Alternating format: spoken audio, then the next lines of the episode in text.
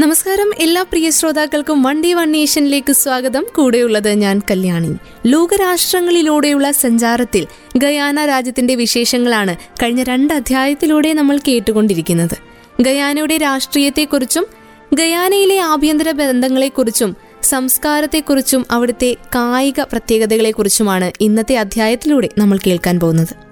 ഗയാനയുടെ രാഷ്ട്രീയത്തിലേക്ക് കടക്കുമ്പോൾ ഒരു പാർലമെന്ററി പ്രതിനിധി ജനാധിപത്യ റിപ്പബ്ലിക്കിന്റെ ചട്ടക്കൂട്ടിലാണ് അവിടെയുള്ളത്. അതിലൂടെ ഗയാനയുടെ പ്രസിഡന്റ് ഭരണകൂടത്തിന്റെയും ഒരു മൾട്ടി പാർട്ടി സംവിധാനത്തിന്റെയും തലവനാണ്. എക്സിക്യൂട്ടീവ് അധികാരം പ്രയോഗിക്കുന്നത് രാഷ്ട്രപതിയാണ്. നിയമനിർമ്മാണ അധികാരം ഗയാനയുടെ പ്രസിഡന്റിനും ദേശീയ അസംബ്ലിക്കും നിക്ഷിപ്തം. ജുഡീഷ്യറി എക്സിക്യൂട്ടീവിൽ നിന്നും നിയമനിർമ്മാണ സഭയിൽ നിന്നും സ്വതന്ത്രം. പ്രധാനമന്ത്രിയെയും മറ്റ് മന്ത്രിമാരെയും നിയമിക്കുകയും മേൽനോട്ടം വഹിക്കുകയും ചെയ്യുന്ന പ്രസിഡന്റാണ് എക്സിക്യൂട്ടീവ് അധികാരം പ്രയോഗിക്കുന്നത്. നിയമിക്കുന്നതിലുള്ള അവകാശം പ്രസിഡന്റിനാണ്. എന്നാൽ നേരിട്ടുള്ള നിയമനത്തിന് നിയമസഭയിലേക്കുള്ള സ്ഥാനാർത്ഥികളുടെ ഒരു സ്ലേറ്റ് അവതരിപ്പിക്കുന്ന ഓരോ പാർട്ടിയും ആ പാർട്ടിക്ക് ഏറ്റവും കൂടുതൽ വോട്ടുകൾ ലഭിച്ചാൽ പ്രസിഡന്റ് ആകുന്ന ഒരു നേതാവിനെ മുൻകൂട്ടി നിശ്ചയിക്കുകയാണ് ചെയ്യുക. പാർലമെന്റ് പിരിച്ചുവിടാനുള്ള അധികാരം പ്രസിഡന്റിനുണ്ട്. ഒരു പാർലമെന്ററി ഭരണകൂടത്തിന് വിപരീതമായി ഗയാനയുടെ ഭരണഘടന പ്രസിഡന്റിന്റെ അധികാരത്തിനിടയിൽ മാനസിക ശേഷിയില്ലായ്മയോ അല്ലെങ്കിൽ ഗുരുതരമായ ഭരണഘടനാ ലംഘനങ്ങൾ ഒഴികെ പ്രസിഡന്റിനെ അധികാരത്തിൽ നിന്നും ഒഴിവാക്കുവാൻ സാധിക്കില്ല. പ്രസിഡന്റിനെ പുറത്താക്കുവാൻ കഴിയില്ല. അതുകൊണ്ട് തന്നെ ഗയാനയുടെ ഭരണഘടനയെക്കുറിച്ച് പറയുമ്പോൾ മറ്റ് പാർലമെന്ററി ഭരണകൂടത്തിന് വിപരീതമാണ്. ഗയാനയുടെ ഭരണഘടന സ്വിറ്റ്സർലൻഡിന്റെ ഭരണഘടനയുടേതിന് സമാനം. പ്രധാനമന്ത്രി മാത്രമാണ് നിയമസഭയിൽ അംഗമാകേണ്ടത്. പ്രായോഗികമായി മറ്റ് മിക്ക മന്ത്രിമാരും അംഗങ്ങളാണ്. തിരഞ്ഞെടുക്കപ്പെടാത്ത അംഗങ്ങളായി സേവനമനുഷ്ഠിക്കാത്തവർ അത് ചർച്ച ചെയ്യാനും പാർലമെന്റ് അനുവദിക്കുന്നു. പക്ഷേ വോട്ട് ചെയ്യാനുള്ള അധികാരം നൽകുന്നില്ല. രാഷ്ട്രപതി ദേശീയ അസംബ്ലിയിൽ അംഗമല്ല എങ്കിലും എപ്പോൾ വേണമെങ്കിലും രാഷ്ട്രപതിക്ക് ദേശീയ അസംബ്ലിയിൽ അഭിസംബോധന ചെയ്തുകൊണ്ട് സംസാരിക്കാം. ഗയാനയുടെ ഭരണഘടന പ്രകാരം പ്രസിഡന്റ് ഗയാനയിലെ സഹകരണ റിപ്പബ്ലിക്കിന്റെ രാഷ്ട്രത്തലവനും ഭരണത്തലവനുമാണ്. ഗയാനയിലെ സഹകരണ റിപ്പബ്ലിക്കിന്റെ ക്യാബിനറ്റ് ഗയാന സർക്കാരിന്റെ എക്സിക്യൂട്ടീവ് ബ്രാഞ്ചിന്റെ ഒരു പ്രധാന ഘടകം കൂടിയാണ്. ഗയാന ഭരണഘടനയുടെ ആർട്ടിക്കിൾ നൂറ്റിയാറ് പ്രകാരം സ്ഥാപിതമായ മന്ത്രിസഭയിൽ ഗയാന പ്രസിഡന്റ് പ്രധാനമന്ത്രി വൈസ് പ്രസിഡന്റുമാർ രാഷ്ട്രപതി നിയമിച്ച മന്ത്രിമാർ എന്നിവരടങ്ങുന്നതാണ്. സർക്കാരിന്റെ പൊതുനിയന്ത്രണവും ദിശാസൂചനയുമായി ബന്ധപ്പെട്ടതുകൊണ്ട് തന്നെ രാഷ്ട്രപതിയെ സഹായിക്കാനും ഉപദേശിക്കാനും മന്ത്രിസഭയെ ചുമതലപ്പെടുത്തിയിട്ടുണ്ട്. മന്ത്രിസഭയെ രാഷ്ട്രപതി നിയമിക്കുമ്പോൾ അത് പാർലമെന്റിന് കൂട്ടായ ഉത്തരവാദിത്തം കൂടിയാണ്. ഒരു പ്രത്യേക മന്ത്രിയുടെ ചുമതലയിൽ രാഷ്ട്രപതി ഈ വകുപ്പുകൾ അനുവദിക്കുന്നതുവരെ ഭരണഘടനയുടെ ആർട്ടിക്കിൾ നൂറ്റിയേഴ് പ്രകാരം മന്ത്രിമാർക്ക് ബാധകമായിട്ടുള്ള എല്ലാ വകുപ്പുകളും ഉത്തരവാദിത്ത മേഖലകളും രാഷ്ട്രപതിയിൽ നിക്ഷിപ്തമാണ്. രാഷ്ട്രപതിക്ക് ഒരു മന്ത്രിക്ക് ഒന്നിലധികം മന്ത്രാലയങ്ങൾ ഗണ്യമായി അനുവദിക്കുകയും ചെയ്യാം. ഗയാനയുടെ നിയമനിർമ്മാണ അധികാരം ഒരു ഏകീകൃത ദേശീയ അസംബ്ലിയിലാണ് ഉള്ളത്. ആനുപാതിക പ്രാതിനിധ്യത്തിലൂടെയാണ് തിരഞ്ഞെടുക്കുന്നത്. രാഷ്ട്രീയ പാർട്ടികളുടെ പേരിലുള്ള ദേശീയ ലിസ്റ്റുകളിൽ നിന്നുള്ള ആനുപാതിക പ്രാതിനിധ്യത്തിന്റെ അടിസ്ഥാനത്തിൽ നാൽപ്പത് അംഗങ്ങളെ വീതം തിരഞ്ഞെടുക്കുന്നുണ്ട്. രാഷ്ട്രപതിക്ക് അസംബ്ലി പിരിച്ചുവിട്ട് എപ്പോൾ വേണമെങ്കിലും പുതിയൊരു തിരഞ്ഞെടുപ്പ് നടത്താം. പക്ഷേ ഒരു കാര്യമുണ്ട്. അതിന്റെ ആദ്യ സിറ്റിംഗിന് അഞ്ചു വർഷത്തിൽ കൂടരുത് എന്നൊരു നിയമം ഗയാനയിലുണ്ട്. ഗയാനയിൽ പ്രബലമായ രാഷ്ട്രീയ സ്വാധീനങ്ങളുണ്ട്. വംശീയമായതും പ്രത്യയശാസ്ത്രപരമായതും. ആയിരത്തി തൊള്ളായിരത്തി അൻപത്തി അഞ്ചിൽ പീപ്പിൾസ് പ്രോഗ്രസീവ് പാർട്ടി പിളർന്നതിന് ശേഷം രാഷ്ട്രീയം പ്രത്യയശാസ്ത്രത്തെക്കാൾ വംശീയതയെ അടിസ്ഥാനമാക്കിയിട്ടുള്ളതാണ്. ആയിരത്തി തൊള്ളായിരത്തി അറുപത്തിനാല് മുതൽ തൊണ്ണൂറ്റി രണ്ട് വരെ ആഫ്രിക്കൻ അനുകൂലമായിട്ടുള്ള people's national congress P N C എന്ന പാർട്ടി ഗയാനയുടെ രാഷ്ട്രീയത്തിൽ ആധിപത്യം സ്ഥാപിച്ചു. കിഴക്കൻ ഇന്ത്യൻ എക്സ്ട്രാഷനിലെ ഗയാനീസ് ഭൂരിഭാഗവും പരമ്പരാഗതമായി ജഗന്മാരുടെ നേതൃത്വത്തിലുള്ള പീപ്പിൾസ് പ്രോഗ്രസീവ് പാർട്ടിയെ പിന്തുണച്ചിട്ടുണ്ട്. ഗ്രാമീണ മേഖലയിലെ നെൽകർഷകരും പഞ്ചസാര തൊഴിലാളികളും ഒക്കെ പി പി പിയുടെ പിന്തുണയുടെ ഭൂരിഭാഗവും പേരാണ്. എന്നാൽ രാജ്യത്തെ നഗര ബിസിനസ് സമൂഹത്തിൽ ആധിപത്യം പുലർത്തുന്ന ഇൻഡോ ഗിയാനിസും പ്രധാനപ്പെട്ട പിന്തുണ പാർട്ടിക്ക് നൽകിയിട്ടുണ്ട്. സ്വാതന്ത്ര്യത്തിന് ശേഷം ഗണ്യമായ വിദേശ സഹായത്തോടെ ജനസംഖ്യയുടെ വിശാലമായൊരു വിഭാഗത്തിന് പ്രത്യേകിച്ച് ആരോഗ്യം വിദ്യാഭ്യാസം പാർപ്പിടം റോഡ് പാലം കെട്ടിടം കൃഷി ഗ്രാമീണ വികസനം എന്നിവയിൽ സാമൂഹികമായിട്ടുള്ള ആനുകൂല്യങ്ങളും നൽകി. എന്നിരുന്നാലും ഫോബ്സ് ബേൺഹാമിന്റെ അവസാന വർഷങ്ങളിൽ ഒരു സോഷ്യലിസ്റ്റ് സമൂഹം കെട്ടിപ്പടുക്കുന്നതിനുള്ള ഗവൺമെന്റിന്റെ ശ്രമങ്ങൾ വിദഗ്ധരായ തൊഴിലാളികളുടെ വൻ കുടിയേറ്റത്തിന് കാരണമായി. കൂടാതെ മറ്റ് സാമ്പത്തിക ഘടകങ്ങളോടൊപ്പം ഗയാനയിലെ മൊത്തത്തിലുള്ള ജീവിത നിലവാരത്തിൽ ഗണ്യമായ കുറവ് സംഭവിച്ചു. ആയിരത്തി തൊള്ളായിരത്തി എൺപത്തി അഞ്ചിൽ പ്രസിഡന്റ് ഹോയിറ്റ് സാമ്പത്തിക തകർച്ച തടയാനുള്ള നടപടികൾ കൈക്കൊണ്ടു. പാരസാറ്റൽ കോർപ്പറേഷനുകളിൽ സാമ്പത്തിക നിയന്ത്രണം ശക്തിപ്പെടുത്തുകയും സ്വകാര്യ മേഖലയെ പിന്തുണയ്ക്കുകയും ചെയ്തു. ആയിരത്തി തൊള്ളായിരത്തി എൺപത്തി ഏഴ് ഓഗസ്റ്റിൽ പി എൻ സി കോൺഗ്രസിൽ പി എൻ സി യാഥാസ്ഥിക കമ്മ്യൂണിസത്തെയും ഏകകക്ഷി ഭരണകൂടത്തെയും തള്ളിക്കളഞ്ഞതായി ഹോയിറ്റ് പ്രഖ്യാപിച്ചു. തൊണ്ണൂറുകളിൽ ഷെഡ്യൂൾ ചെയ്ത ഒരു തിരഞ്ഞെടുപ്പ് അടുത്തപ്പോൾ ഗയാനയുടെ അകത്തും പുറത്തുമുള്ള സമ്മർദ്ദം വർദ്ധിച്ചു. ആയിരത്തി തൊള്ളായിരത്തി തൊണ്ണൂറിൽ മുൻ അമേരിക്കൻ പ്രസിഡന്റ് ജിമ്മി കാർട്ടറുടെ ഗയാന സന്ദർശനത്തിന് ശേഷം ഹോയിറ്റെ തിരഞ്ഞെടുപ്പ് നിയമങ്ങളിൽ മാറ്റം വരുത്തുകയാണ് ഉണ്ടായത്. തിരഞ്ഞെടുപ്പ് കമ്മീഷന്റെ പുതിയ ചെയർമാനെ നിയമിച്ചു. കൂടാതെ പുതിയ വോട്ടർ പട്ടികകൾ ചേർക്കുന്നതിന് അംഗീകരിക്കുകയും അങ്ങനെ തിരഞ്ഞെടുപ്പ് വൈകിപ്പിക്കുകയും ചെയ്തു. ഒടുവിൽ തൊണ്ണൂറ്റി രണ്ടിൽ നടന്ന തിരഞ്ഞെടുപ്പിൽ കാർട്ടറുടെ നേതൃത്വത്തിലുള്ള ഒരു സംഘവും കോമൺവെൽത്ത് ഓഫ് നേഷൻസിൽ നിന്നുള്ള ഒരു സംഘവും ഉൾപ്പെടെ നൂറ് അന്താരാഷ്ട്ര നിരീക്ഷകർ ഈ തിരഞ്ഞെടുപ്പിന് സാക്ഷ്യം വഹിക്കുകയുണ്ടായി. തിരഞ്ഞെടുപ്പ് ദിവസം തിരഞ്ഞെടുപ്പ് കമ്മീഷൻ കെട്ടിടത്തിന് നേരെ അക്രമാസക്തമായിട്ടുള്ള സംഭവങ്ങളും മറ്റു ക്രമക്കേടുകളും ഒക്കെ നടന്നിട്ടും തിരഞ്ഞെടുപ്പ് സ്വതന്ത്രവും നീതിയുക്തവുമാണെന്ന് രണ്ട് ഗ്രൂപ്പുകളും റിപ്പോർട്ടുകൾ നൽകി.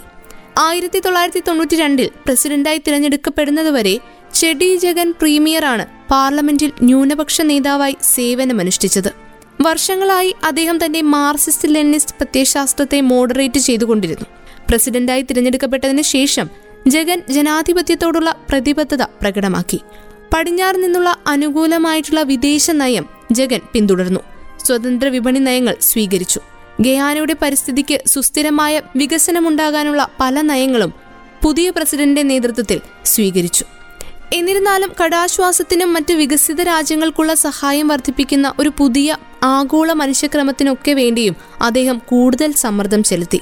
ആയിരത്തി തൊള്ളായിരത്തി തൊണ്ണൂറ്റിയേഴിൽ ഈ നയങ്ങളൊക്കെ വിപുലീകരിക്കുന്നതിനിടെ ജഗൻ മരിച്ചു. അദ്ദേഹത്തിന് ശേഷം പ്രധാനമന്ത്രിയായി നിയമിതനായ സാം ഹിങ്സ് അധികാരമേറ്റു. പ്രസിഡന്റ് ഹിൻസ് പിന്നീട് അന്തരിച്ച പ്രസിഡന്റിന്റെ വിധവയായ ജാനറ്റ് ജഗനെ പ്രധാനമന്ത്രിയായും നിയമിച്ചു. ആയിരത്തി തൊള്ളായിരത്തി തൊണ്ണൂറ്റിയേഴ് ഡിസംബർ പതിനഞ്ചിന് നടന്ന ഒരു ദേശീയ തെരഞ്ഞെടുപ്പിൽ ജാനറ്റ് ജഗൻ പ്രസിഡന്റായി തിരഞ്ഞെടുക്കപ്പെട്ടു. അവരുടെ പി പി പി പാർട്ടി പാർലമെന്റിൽ അൻപത്തിയഞ്ച് ശതമാനം ഭൂരിപക്ഷമാണ് നേടിയത്. ഡിസംബർ പത്തൊമ്പതിനാണ് ജാനറ്റ് ജഗൻ സത്യപ്രതിജ്ഞ ചെയ്യുന്നത്. പി പി പിയുടെ സ്ഥാപക അംഗമായിരുന്നു ജഗൻ. കക്ഷി രാഷ്ട്രീയത്തിൽ അദ്ദേഹം വളരെ സജീവമായിരുന്നു. അദ്ദേഹം കൈക്കൊണ്ട നയങ്ങൾ ഗയാന എന്നും വാഴ്ത്തപ്പെടുന്ന നയങ്ങളായിരുന്നു. ഗയാനയുടെ ആദ്യ വനിതാ പ്രധാനമന്ത്രിയും വൈസ് പ്രസിഡന്റുമായി ജഗന്റെ ഭാര്യ ജാനറ്റ് ജഗനാണ് എത്തിയത്.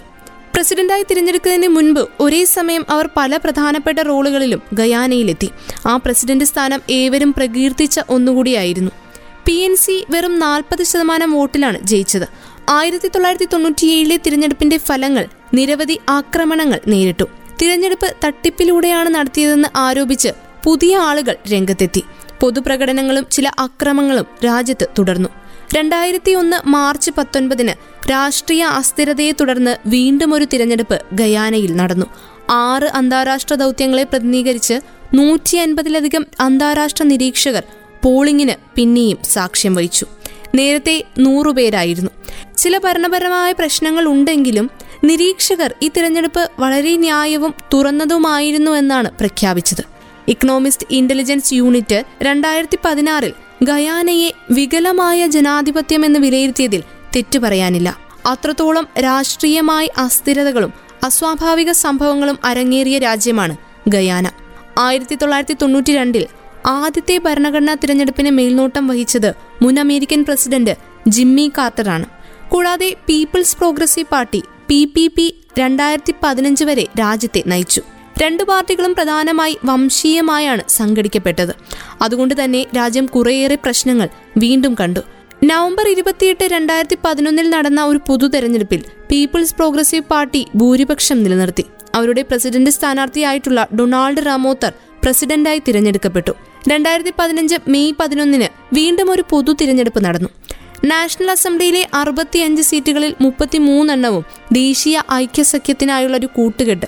അതിലൂടെ രൂപപ്പെട്ട ഒരു പാർട്ടിയുടെ സഖ്യമാണ് നേടിയെടുത്തത്. രണ്ടായിരത്തി പതിനഞ്ച് മെയ് പതിനാറിന് retired army general David A. Granger ഗയാനയുടെ എട്ടാമത്തെ പ്രസിഡന്റായി. എന്നിരുന്നാലും രണ്ടായിരത്തി പതിനെട്ട് ഡിസംബർ ഇരുപത്തിയൊന്നിന് ഓഫ് ഷോർ ഓയിൽ പര്യവേക്ഷണത്തിനായി സർക്കാർ ഒരു ഫ്രഞ്ചൈസി അനുവദിച്ച വ്യവസ്ഥകളെക്കുറിച്ച് വിശ്വാസ വോട്ടെടുപ്പ് വേണമെന്ന് ആവശ്യപ്പെടുകയുണ്ടായി. നിയമസഭാംഗമായ ഷെർണാണ്ടസ് പെർസോസ് സഖ്യത്തിൽ നിന്ന് മാറിയതോടെ വോട്ടെടുപ്പ് പരാജയപ്പെടുകയാണ് പിന്നീട് കണ്ടത്. പുതിയ തിരഞ്ഞെടുപ്പ് വീണ്ടും രാജ്യത്തിന് ആവശ്യമായി വന്നു. രണ്ടായിരത്തി ഇരുപത് മാർച്ച് രണ്ടിന് പുതിയ തിരഞ്ഞെടുപ്പ് നടന്നു. ഓഗസ്റ്റ് മൂന്ന് രണ്ടായിരത്തി ഇരുപതിന് ഫലങ്ങൾ പ്രഖ്യാപിച്ചപ്പോൾ പീപ്പിൾസ് പ്രോഗ്രസീവ് പാർട്ടി വിജയിക്കുകയായിരുന്നു. അങ്ങനെ ഗയാനയുടെ ഒൻപതാമത്തെ പ്രസിഡന്റായി മുഹമ്മദ് ഇർഫാൻ അലി അധികാരമേറ്റു. ഗയാന രാജ്യത്തിന്റെ സൈന്യത്തെക്കുറിച്ചാണ് ഇനി നമ്മൾ കേൾക്കുവാൻ പോകുന്നത്. ഗയാന ഡിഫൻസ് ഫോഴ്സ് അഥവാ ജി ഡി എഫ് ആയിരത്തി തൊള്ളായിരത്തി അറുപത്തി അഞ്ചിൽ സ്ഥാപിതമായ ഗയാനയുടെ സൈന്യമാണ്. ഇതിൽ നാലായിരത്തി അഞ്ഞൂറ് സൈനികരും മൂവായിരത്തിലധികം പേർക്ക് വ്യക്തിപരമായ പുനരുജ്ജീവനവുമുണ്ട്.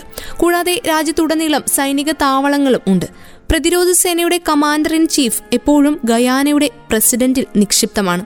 ആയിരത്തി തൊള്ളായിരത്തി അറുപത്തിയഞ്ച് നവംബർ ഒന്നിനാണ് ജി ഡി എഫ് രൂപീകരിക്കുന്നത്. പുതിയ പ്രതിരോധ സേനയിലെ അംഗങ്ങളെ British Guyana volunteer force B G V F special service unit S S U British Guyana police force B G P F മറ്റ് സിവിലിയന്മാർ എന്നിവരിൽ നിന്നുമൊക്കെയാണ് തിരഞ്ഞെടുക്കുന്നത്. ആയിരത്തി തൊള്ളായിരത്തി അറുപത്തി ഒൻപത് ജനുവരിയിൽ തെക്കൻ ഗയാനയിലെ രക്തരൂക്ഷിതമായിട്ടുള്ള രുപുനുനി പ്രക്ഷോഭമുണ്ടായിരുന്നു. ആ പ്രക്ഷോഭമാണ് ജി ഡി എഫ് സൈന്യം നേരിട്ട അവരുടെ ആദ്യ പരീക്ഷണം. ഗയാനിസ് രാഷ്ട്രീയത്തിന്റെ അവിഭാജ്യ ഘടകം കൂടിയാണ് G D F.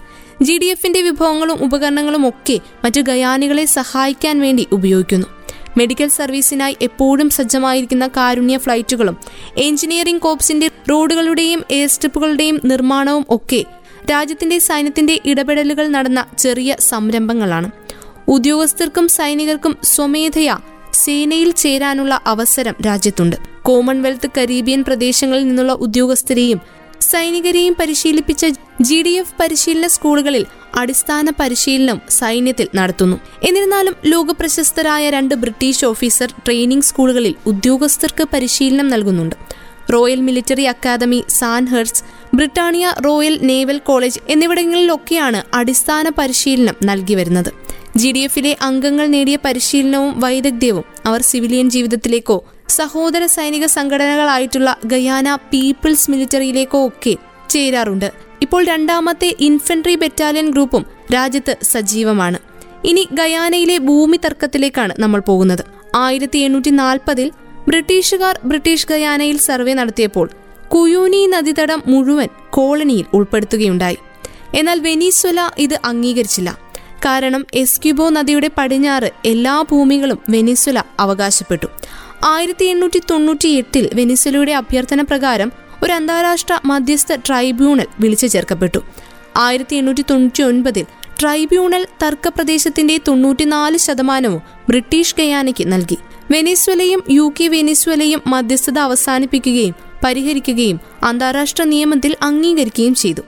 എന്നിരുന്നാലും ആയിരത്തി തൊള്ളായിരത്തി അറുപതുകളിലെ ശീതയുദ്ധകാലത്ത് ഗയാനയുടെ സ്വാതന്ത്ര്യ സമയത്തും വീണ്ടും തീർപ്പാക്കപ്പെട്ട അവകാശവാദം ഉന്നയിച്ചുകൊണ്ട് അവരെത്തി. ഗയാന സുരിനാം ക്വാറന്റൈൻ നദിയുടെ ഇടതുവശത്തുള്ള കിഴക്ക് പ്രദേശം തെക്ക് പടിഞ്ഞാറൻ സുരിനാമിലെ പുതിയ നദിയൊക്കെ അവകാശപ്പെട്ടുകൊണ്ട് അവരെത്തി.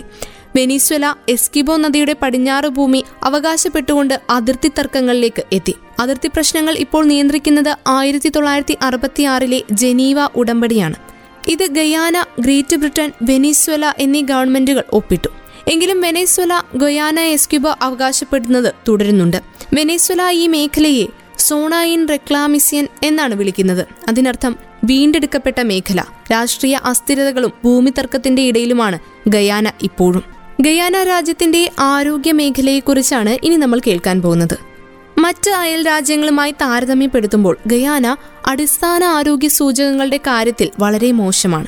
അടിസ്ഥാന ആരോഗ്യ സേവനങ്ങൾ രാജ്യത്ത് വളരെ പരിമിതമാണ് എന്ന് തന്നെ പറയാം. കരീബിയൻ അയൽവാസികളുമായി താരതമ്യപ്പെടുത്തുമ്പോൾ ഗയാനയുടെ ആരോഗ്യസ്ഥിതി കുറവാണ് എങ്കിലും ആയിരത്തി തൊള്ളായിരത്തി എൺപത്തി എട്ട് മുതൽ ശ്രദ്ധേയമായ പുരോഗതി പല മേഖലയിലും കൈവരിക്കാൻ സാധിച്ചിട്ടുണ്ട്. കൂടാതെ ആരോഗ്യ മന്ത്രാലയം അവയുടെ അവസ്ഥകളും നടപടിക്രമങ്ങളും സൗകര്യങ്ങളും ഒക്കെ മെച്ചപ്പെടുത്താൻ വേണ്ടി അഹോരാത്രം പ്രവർത്തിക്കുന്നുമുണ്ട്. നിരവധി ഗയാനികൾക്ക് അമേരിക്ക ട്രിനിഡാഡ് ടൊബാഗോ അല്ലെങ്കിൽ ക്യൂബ അവിടങ്ങളിലൊക്കെ പോയി വൈദ്യസഹായം തേടേണ്ടി വരുന്നു. അടിയന്തര സാഹചര്യങ്ങളിൽ ഗയാനികൾ അങ്ങോട്ടേക്കാണ് പോകുന്നത്. ഗയാനയിലെ ജനസംഖ്യയുടെ ഭൂരിഭാഗം പേരും തീരപ്രദേശത്താണ് താമസിക്കുന്നത്. അസുഖങ്ങളുടെ കാര്യത്തിൽ ഒരു ദീർഘകാല പ്രശ്നമായി തുടരുന്ന ഒന്ന് മലേറിയയാണ്. തീരപ്രദേശത്ത് മലേറിയ ഉന്മൂലനം ചെയ്യാനുള്ള ശ്രമങ്ങൾ കുറച്ചൊക്കെ വിജയം കണ്ടിട്ടുണ്ട്. ആയിരത്തി തൊള്ളായിരത്തി നാൽപ്പത്തി ഏഴിൽ കാർഷിക തൊഴിലാളികൾക്കുള്ള തൊഴിലാളികളുടെ നഷ്ടപരിഹാരം നീട്ടുന്നതിനും തുടർന്ന് പഞ്ചസാര എസ്റ്റേറ്റുകളിൽ മെഡിക്കൽ സേവനങ്ങൾ സ്ഥാപിക്കുന്നതിനും ഗ്രാമീണ ആരോഗ്യ പരിരക്ഷ മെച്ചപ്പെടുത്തുന്നതിനും വളരെയധികം സഹായിച്ചിട്ടുണ്ട്. ഹെൽത്ത് കെയർ പ്രൊഫഷണലുകളുടെ കുടിയേറ്റവും ആരോഗ്യ മേഖലയിൽ ഗയാന നേരിടുന്ന പ്രധാന വെല്ലുവിളിയാണ്. ഗയാനയിലെ മെഡിക്കൽ വിദ്യാഭ്യാസത്തിന്റെ പ്രധാന കേന്ദ്രങ്ങളെക്കുറിച്ച് പറയുമ്പോൾ Guyana university American international school of medicine Texila American university എന്നിവയാണ് പ്രധാനപ്പെട്ട വിദ്യാഭ്യാസ കേന്ദ്രങ്ങൾ. ഗയാനയിലെ പരിമിതമായ അവസരങ്ങൾ കാരണം ഗയാനീസ് ഡോക്ടർമാർ സാധാരണയായി വിദേശത്ത് പോയി ബിരുദാനന്തര വിദ്യാഭ്യാസം പൂർത്തിയാക്കുകയാണ് പതിവ്. സർക്കാർ വിദ്യാർത്ഥികളുടെ പരിശീലന പരിപാടിയുടെ ഭാഗമായി മെഡിക്കൽ വിദ്യാർത്ഥികൾ പലപ്പോഴും ക്യൂബയിലേക്ക് പോകുന്നു. അതുപോലെ തന്നെ നിരവധി ക്യൂബൻ പൗരന്മാർ ഗയാനീസ് ആശുപത്രിയിൽ ആരോഗ്യ പരിപാലന മേഖലയിൽ പ്രവർത്തിക്കുന്നുണ്ട്. ആയിരത്തി തൊള്ളായിരത്തി തൊണ്ണൂറ്റി മൂന്ന് മുതൽ ചൈനീസ് മെഡിക്കൽ പ്രൊഫഷണലുകൾ ഗയാനയിൽ ഇരു രാജ്യങ്ങളും തമ്മിലുള്ള മെഡിക്കൽ സഹകരണത്തിനുള്ള പ്രോട്ടോകോളിന്റെ ഭാഗമായി പ്രവർത്തിച്ചിട്ടുണ്ട്. ചൈന കുറേയേറെ മെഡിക്കൽ ഉപകരണങ്ങളും ഗയാനയ്ക്ക് നൽകി. ഇതിനൊക്കെ പുറമേ നിന്നുള്ള പങ്കാളിത്തം ഗയാനയിലെ ആരോഗ്യ പരിരക്ഷാ സംവിധാനത്തിന്റെ വിഭാഗങ്ങൾ വികസിപ്പിക്കുന്നതിനും ഒട്ടേറെ സഹായങ്ങൾ നൽകിയിട്ടുണ്ട്. McMaster university Case Western university Vanderbilt university ഇങ്ങനെയുള്ള സർവകലാശാലകളൊക്കെ ഇതുപോലെയുള്ള ബാഹ്യ ഇടപെടലുകളിലൂടെയാണ് പിറവിയെടുത്തത്. ഗയാനയിലെ ആരോഗ്യം വിദ്യാഭ്യാസം ഗയാന മെഡിക്കൽ റിലീഫ് എന്നിവയുൾപ്പെടെ നിരവധി സർക്കാർ ഇതര സംഘടനകൾ ഗയാനയിൽ ആരോഗ്യ പരിരക്ഷയ്ക്ക് വേണ്ടിയും വിദ്യാഭ്യാസ അടിസ്ഥാന സൗകര്യങ്ങൾ മെച്ചപ്പെടുത്തുന്നതിന് വേണ്ടിയും പ്രവർത്തിക്കുന്നുണ്ട്. ഗയാനയുടെ ആരോഗ്യത്തെക്കുറിച്ച് പറയുമ്പോൾ മറ്റൊരു കാര്യം സൂചിപ്പിക്കേണ്ടത് അവിടുത്തെ വൻതോതിലുള്ള ആത്മഹത്യയാണ്. കണക്കറ്റ ആത്മഹത്യ നടക്കുന്ന ഒരു രാജ്യമായ ഗയാനയിൽ ആത്മഹത്യ എന്നത് ഗുരുതരമായൊരു സാമൂഹിക പ്രശ്നം കൂടിയാണ്. പരമാധികാര രാഷ്ട്രങ്ങൾക്കിടയിൽ നോക്കുകയാണെങ്കിൽ ലോകമെമ്പാടുമുള്ള ആളോഹരി ആത്മഹത്യയിൽ ഗയാന ഒന്നാം സ്ഥാനത്താണ് തുടരുന്നത്. ഗയാനയിലെ വൻതോതിലുള്ള ആത്മഹത്യ ഗുരുതരമായൊരു സാമൂഹിക പ്രശ്നമാണ്. പരമാധികാര രാഷ്ട്രങ്ങൾ വെച്ച് നോക്കുമ്പോൾ ലോകമെമ്പാടുമുള്ള ആളോഹരി ആത്മഹത്യയിൽ ഗയാന ഒന്നാം സ്ഥാനത്താണ്. ആത്മഹത്യയുമായി ബന്ധപ്പെട്ട പ്രശ്നങ്ങൾ പരിഹരിക്കാനുള്ള സർക്കാരിന്റെ ശ്രമങ്ങൾ രാഷ്ട്രീയ ചേരിതിരിവുകൾ മൂലം തടസ്സപ്പെട്ടതും ഇതിന് ആക്കം കൂട്ടി. രണ്ടായിരത്തി പതിനാറിൽ ഒരു ബില്ല് വോട്ടിനിട്ടിരുന്നു. അത് രാജ്യത്തെ നിയമങ്ങൾക്ക് ഭേദഗതിയൊക്കെ വരുത്തി.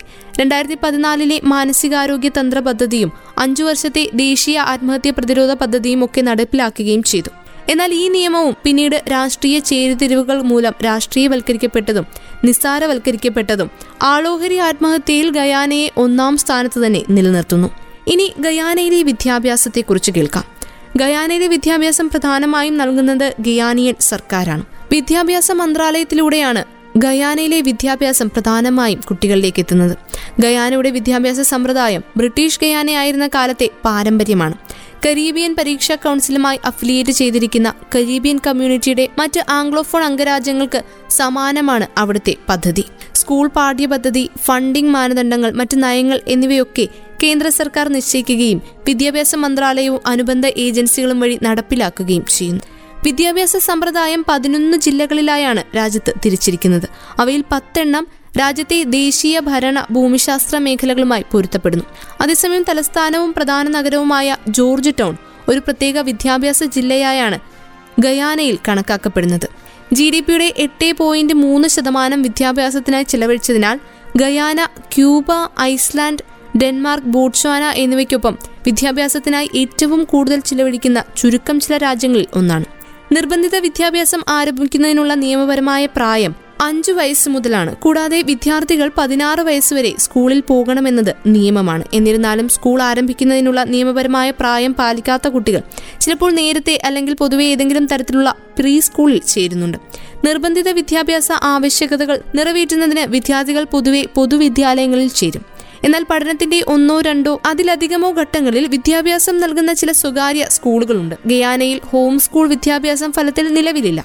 അധ്യയന വർഷം സാധാരണയായി സെപ്റ്റംബറിൽ ആരംഭിച്ച് അടുത്ത വർഷം ജൂലൈയിൽ അവസാനിക്കും. കൂടാതെ പ്രസിഡന്റിന്റെ കോളേജ് ഒഴികെയുള്ള വിദ്യാർത്ഥികൾക്ക് അഞ്ച് മണിക്കൂർ സ്കൂൾ ദിനമാണ് രാജ്യത്തുള്ളത്. പതിനഞ്ച് വയസ്സിന് മുകളിലുള്ള ജനസംഖ്യയുടെ തൊണ്ണൂറ്റി രണ്ട് ശതമാനം എടുക്കുമ്പോൾ ഗയാനയിൽ വായനാ സാക്ഷരതാ നിരക്കുണ്ട്. ഈ ഉയർന്ന വായനാ സാക്ഷരതയൊക്കെ ഉണ്ടായിരുന്നിട്ടും ഗയാനീസ് ജനസംഖ്യയുടെ ഗണ്യമായ ഭാഗങ്ങൾക്ക് പ്രവർത്തനക്ഷമതയ്ക്കുള്ള വലിയ ബുദ്ധിമുട്ടുകൾ നേരിടുന്നുണ്ട്. അതിന്റെ ഫലമായി രാജ്യത്ത് തൊഴിലില്ലായ്മയും മറ്റ് സാമൂഹിക സാമ്പത്തിക ദോഷങ്ങളും ഉണ്ട്. ഇത് ഗവൺമെന്റിന്റെയും ജീവകാരുണ്യ ഏജൻസികളുടെയും വിദ്യാഭ്യാസത്തെ ദാരിദ്ര്യ നിർമ്മാർജനത്തിലുള്ള ഒരു ഉപാധിയാക്കാനായി പ്രേരിപ്പിച്ചു.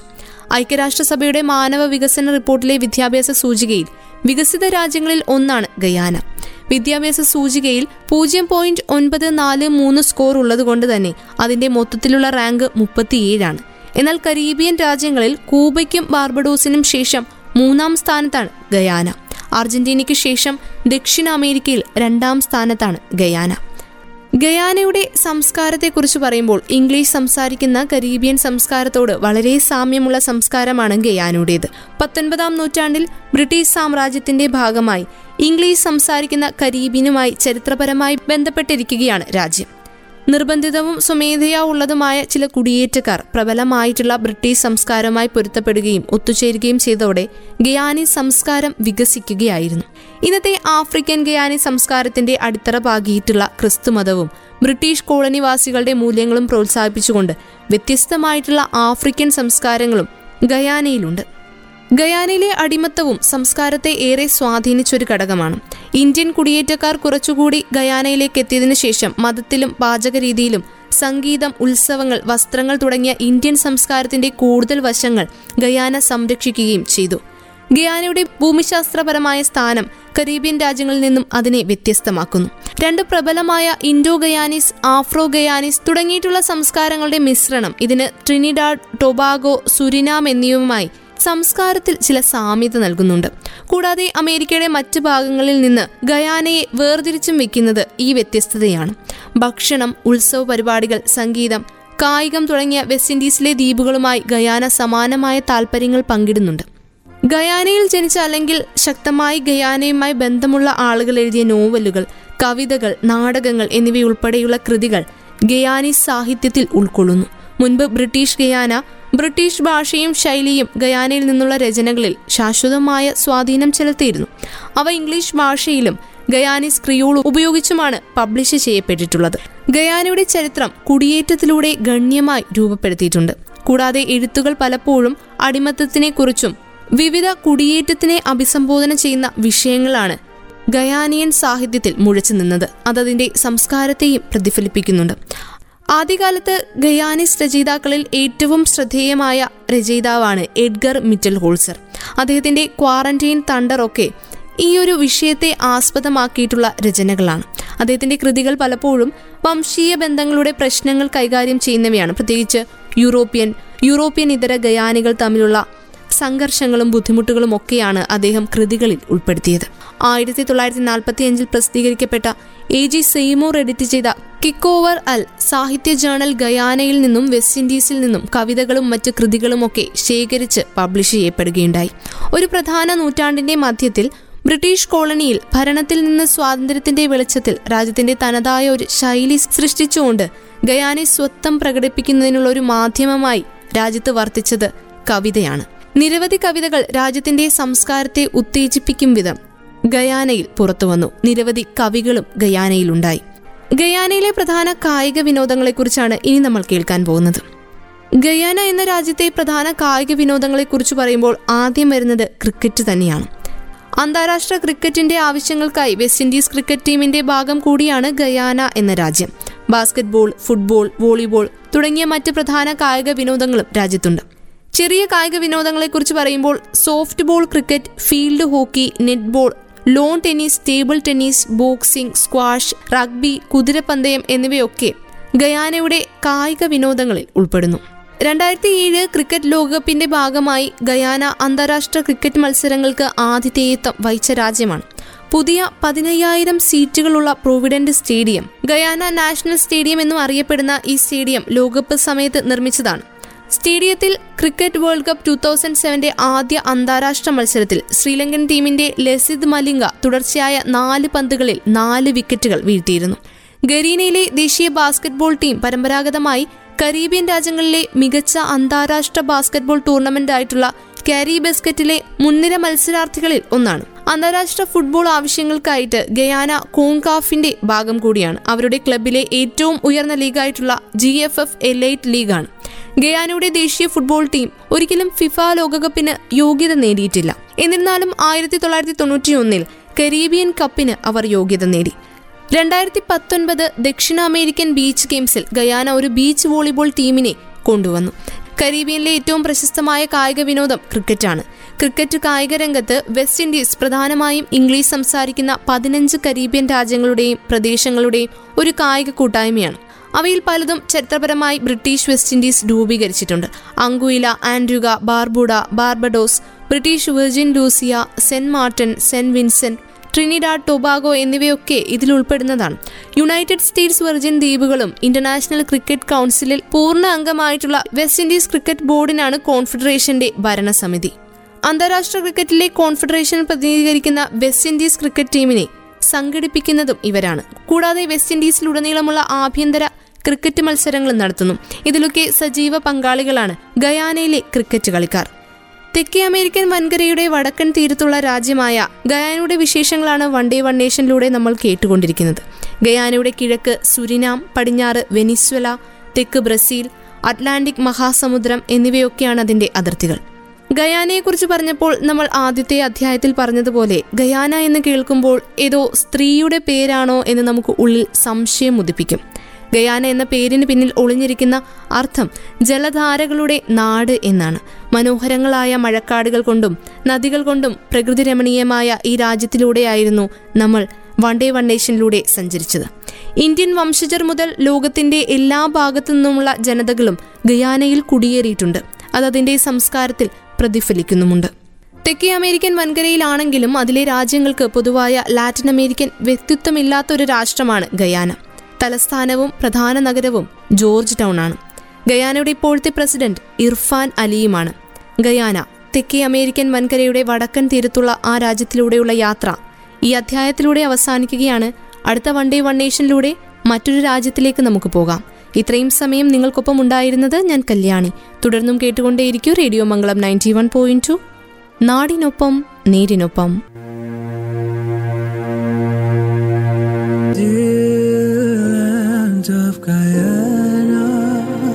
Of rivers and plains, made rich by the sunshine and lush by the rains.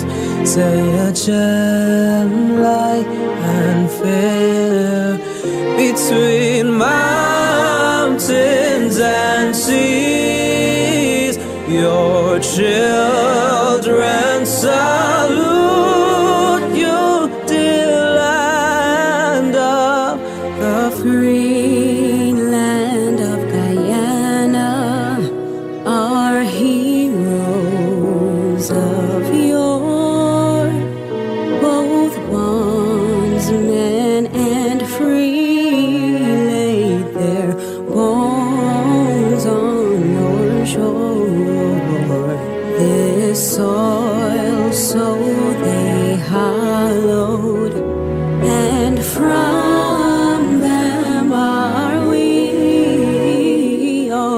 songs. I ah.